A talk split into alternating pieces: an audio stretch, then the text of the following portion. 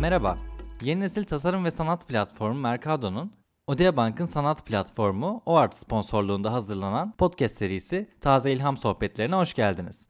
Ben Yağız Genç. Ben Tuna Mert. Her bölümde tasarım ve sanata dair ilham veren hikayeler üzerine sohbet ettiğimiz podcast serimizin yeni bölümlerini kaçırmamak için şimdiden takip etmeyi ve bildirimleri açmayı unutmayın. Mart ayı tasarım dünyası için önemli aylardan biliyorsun. Tüm tasarım dünyasının gözü Paris'teki Maison Objet'deydi. Maison Objet, iç mimari, mobilya ve endüstriyel tasarımın bir araya geldiği en önemli ticari fuarlardan. Dünyaca ünlü tasarımcı ve sanatçıların en yeni koleksiyonlarının yanı sıra birçok yeni yeteneğin de çıktığı önemli bir etkinlik. Bu yıl Maison Objet, uluslararası sanat kolektifi Team Lab'in oldukça etkileyici bir sergisine ev sahipliği yaptı ve deyim yerindeyse Yağız tüm fuarı salladı. Team Lab, sanat ve teknolojiyi birleştirmenin yanı sıra insanlar ve doğa arasındaki ilişkiyi keşfetmek isteyen Japon merkezli bir deneyim ve teknoloji stüdyosu. Tasarım dünyasında oldukça ses getiren işlere imza atıyor. Bünyesinde sanatçılar, bilim insanları ve tasarımcılar yer alıyor. Multidisipliner bir ekip. Teknolojik kapsayıcı deneyimler yaratan ekibin ilham veren ve yenilikçi projelerini e, web sitemizde daha önce derlemiştik. Sizin için hazırladığımız linke o yazıyı da ekliyoruz. Mutlaka göz atmanızı öneririm. Mezon Obje'deki sergiden bahsetmek istiyorum biraz. İsmi Rezonanslı Mikrokozmos. Senin daha önceki e, podcastlerde yaptığın gibi biraz ben tasvir etmeye çalışayım bu sergiyi. Karanlık bir oda hayal edin. Yerde parlayan farklı renklerde onlarca yumurta benzeri forma sahip oval heykelsi objeler düşünün. Bu amorf heykelsi yapılar ziyaretçilerle etkileşime girebiliyor. Yani bir başka deyişle dokunulduğunda ses çıkarıyor ve renk değiştiriyor. Hatta siz bu heykelleri itebiliyorsunuz ve yerlerinde yavaşça sallanmaya başlıyor. Ve sallandıkça siz hareket ettirdikçe daha çok ses çıkarıyor ve renk ışıması değişiyor. Böylelikle siz enstelasyonla etkileşime girdikçe renkler ve sesler yayan parlayan ovallerle dolu sonsuz genişleyen bir alanda gibi hissediyorsunuz bu karanlık oda içerisinde. Müthiş bir deneyim. Tabi bu deneyimi büyüleyici yapan en önemli şey bu oval formların ayna benzeri yarı saydam yarı yansıtıcı materyal ile kaplı olması.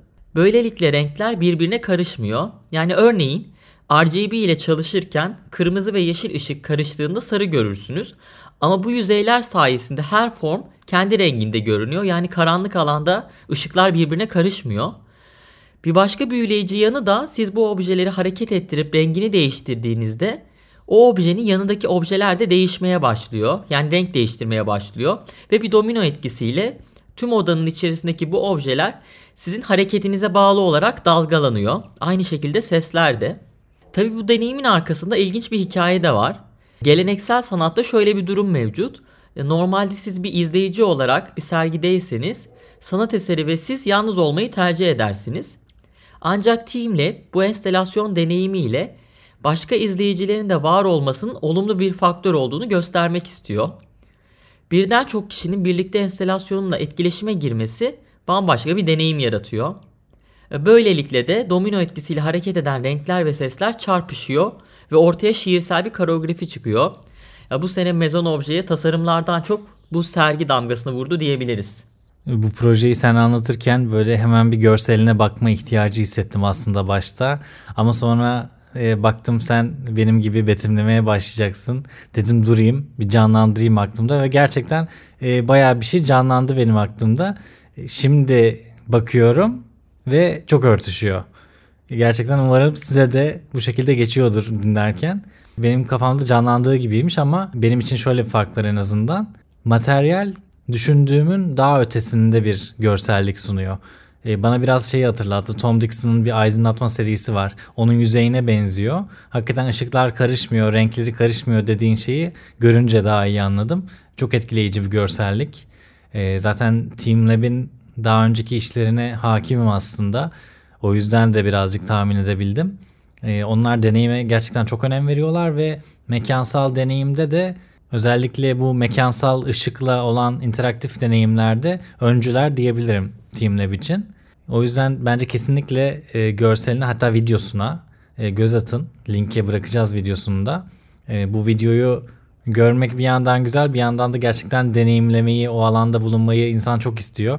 E, o da olur umarım.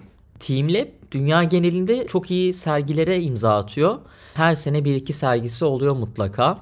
Ee, henüz Türkiye'ye gelmediler diye biliyorum. Ama hani şansınız olursa yurt dışında deneyimlemenizi öneririm. Keşke bu sene Paris'te olsaydık Maison Objet'de deneyimleyebilseydik. Ama cidden fuarın önüne geçen bir e, sergi oldu. Bu etkileyici deneyimden sonra ben de hem iştah hem de ufuk açan bir projeden bahsedeceğim size. Yapay zeka ile üretilmiş Michelin yıldızlı yemekler. Veri görselleştirme üzerine uzun zamandır çalışan ve bu alanda uzmanlaşmış bir tasarımcı var. İsmi Moritz Steffener. O bu uzmanlığını ve ilgi alanı olan yemeği bir araya getirmiş ve çok etkileyici bir proje ortaya çıkarmış. Bir yapay zeka algoritması kullanarak gerçek dünyada var olmayan malzemelerden yapılmış ancak ilk bakışta gerçek yemekleri çağrıştıran sanki gerçek bir yemeğin fotoğrafıymış gibi görünen çok gerçekçi görseller üretmiş. Bu görsellere baktığınızda usta bir şefin elinden çıkmış Michelin yıldızlı, sunumuna çok dikkat edilmiş, renkler, tabak düzeni çok etkileyici görseller görüyorsunuz ve ilk bakışta bunların gerçek olmadığını anlamak pek de mümkün değil. Yapay zeka ile bu görselleri oluşturmuş dediğim gibi ve yapay zeka ile çalışırken kullandığı algoritmayı geliştirmek üzere bir kurumla bir araya gelmiş. Midjourney adındaki kurum aslında bir araştırma laboratuvarı olarak çalışıyor ve insan ırkının hayal kurma becerisini geliştirmeyi hedeflediğini söylüyor. E, bu proje kapsamında Stephener'la bir araya gelerek prompt adını verdikleri anahtar kelimeleri kullanarak görseller üreten bir algoritma kurgulamışlar. Bu algoritmaya ilk olarak tabii ki yüzlerce yemek görseli tanımlamışlar ve bu şekilde bir temel oluşturmuşlar. Ardından sadece anahtar kelimeler vererek e, eşsiz görseller üretebilmişler bu şekilde. E, bu algoritmayı bir arama motoru gibi çalıştığını düşünebilirsiniz. Öyle düşünürsek istenen sonuçları vermesi için doğru anahtar kelimeleri vermek gerekiyor.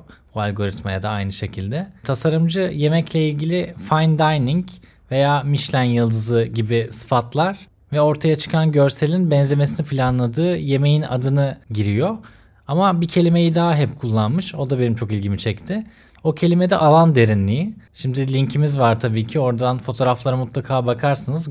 Oradan baktığınızda da göreceksiniz. Gerçekten çok realistik fotoğraflar. Bunun sebebi de aslında birazcık da alan derinliği. Biliyorsunuz fotoğrafta arkayı bulanık gördüğümüz bir etki veriyor ve şef yemeklerinin fotoğraflanmasında da vazgeçilmez bir özellik bu. Bundan dolayı bu anahtar kelimeyi kullanması da çok mantıklı. Gerçekten çok kapsamlı olarak düşünmüş bu girişi yaparken. Mesela bir örnek üzerinden yaptığı işi de anlatmak istiyorum. Ee, bir hamburger e, görseli var bu şekilde oluşturduğu. Daha önce dediğim gibi bu algoritmaya çeşitli yemek görselleri giriyor ve tanımlanıyor. Yani az çok hani hamburgerin neye benzediğini, iki ekmek arasında işte e, köftenin olduğunu, farklı malzemelerin olduğunu az çok anlayabiliyor algoritma ve ona göre görseller oluşturuyor yeni girişler yaptığında da. Hamburger oluştururken de üst tarafta gerçekten ekmeğe benzer böyle parlak rengi uygun bir yapı görüyoruz. İçinde yine köfteni temsil eden renk tonları ve dokusu benzeyen bir kısım var. Ama en alttaki ekmek yerine daha böyle algoritmanın gerçekten kendi çalıştığı, kendi yapay zekasını farklı yönde çalıştırdığı bir yapı var. Orada böyle yosun gibi gözenekli yeşil bir yapı var. Yani ilk baktığınızda bir hamburger temsili gerçekten ama bak detaylara indiğinizde yapay zekanın oradaki küçük farklılıklarını da görüyorsunuz. Bunlar da e, çok güzel bir aslında yaratıcılık alanı oluşturuyor. Zaten tasarımcı da bu yaptığı çalışmayla yani bu geliştirdiği algoritma ve ortaya koyduğu eserlerle yenilikçi şefleri kendisiyle bir araya gelip özgün tarifler çıkarmaya davet ediyor.